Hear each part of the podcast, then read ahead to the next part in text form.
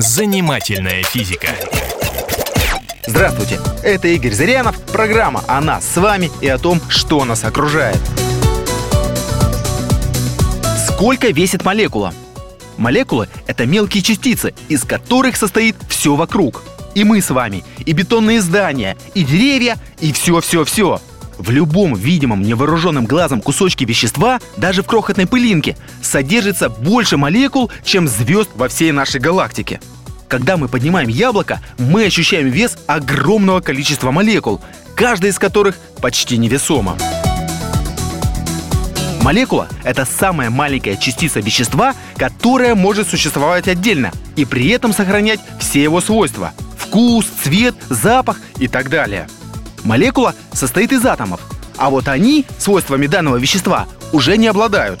Атомы — это кирпичики, а молекула — это дом. Молекулы, как и дома, бывают разные.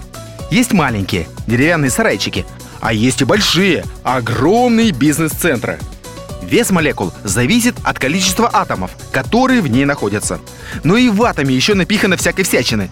Ну так вот, молекулы газов, например, состоят из нескольких атомов – это маленькие молекулы, деревянные сарайчики. А вот в молекуле каучука 175 тысяч атомов. Это огромный бизнес-центр. И вот этот бизнес-центр, можете себе представить, миллион раз помещается в миллиметре. Весят молекулы очень мало.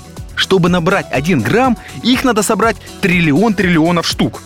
Форма у них самая разная – Одни свернуты в клубочек, как футбольный мяч, другие представляют собой длинные нити. Занимательная физика.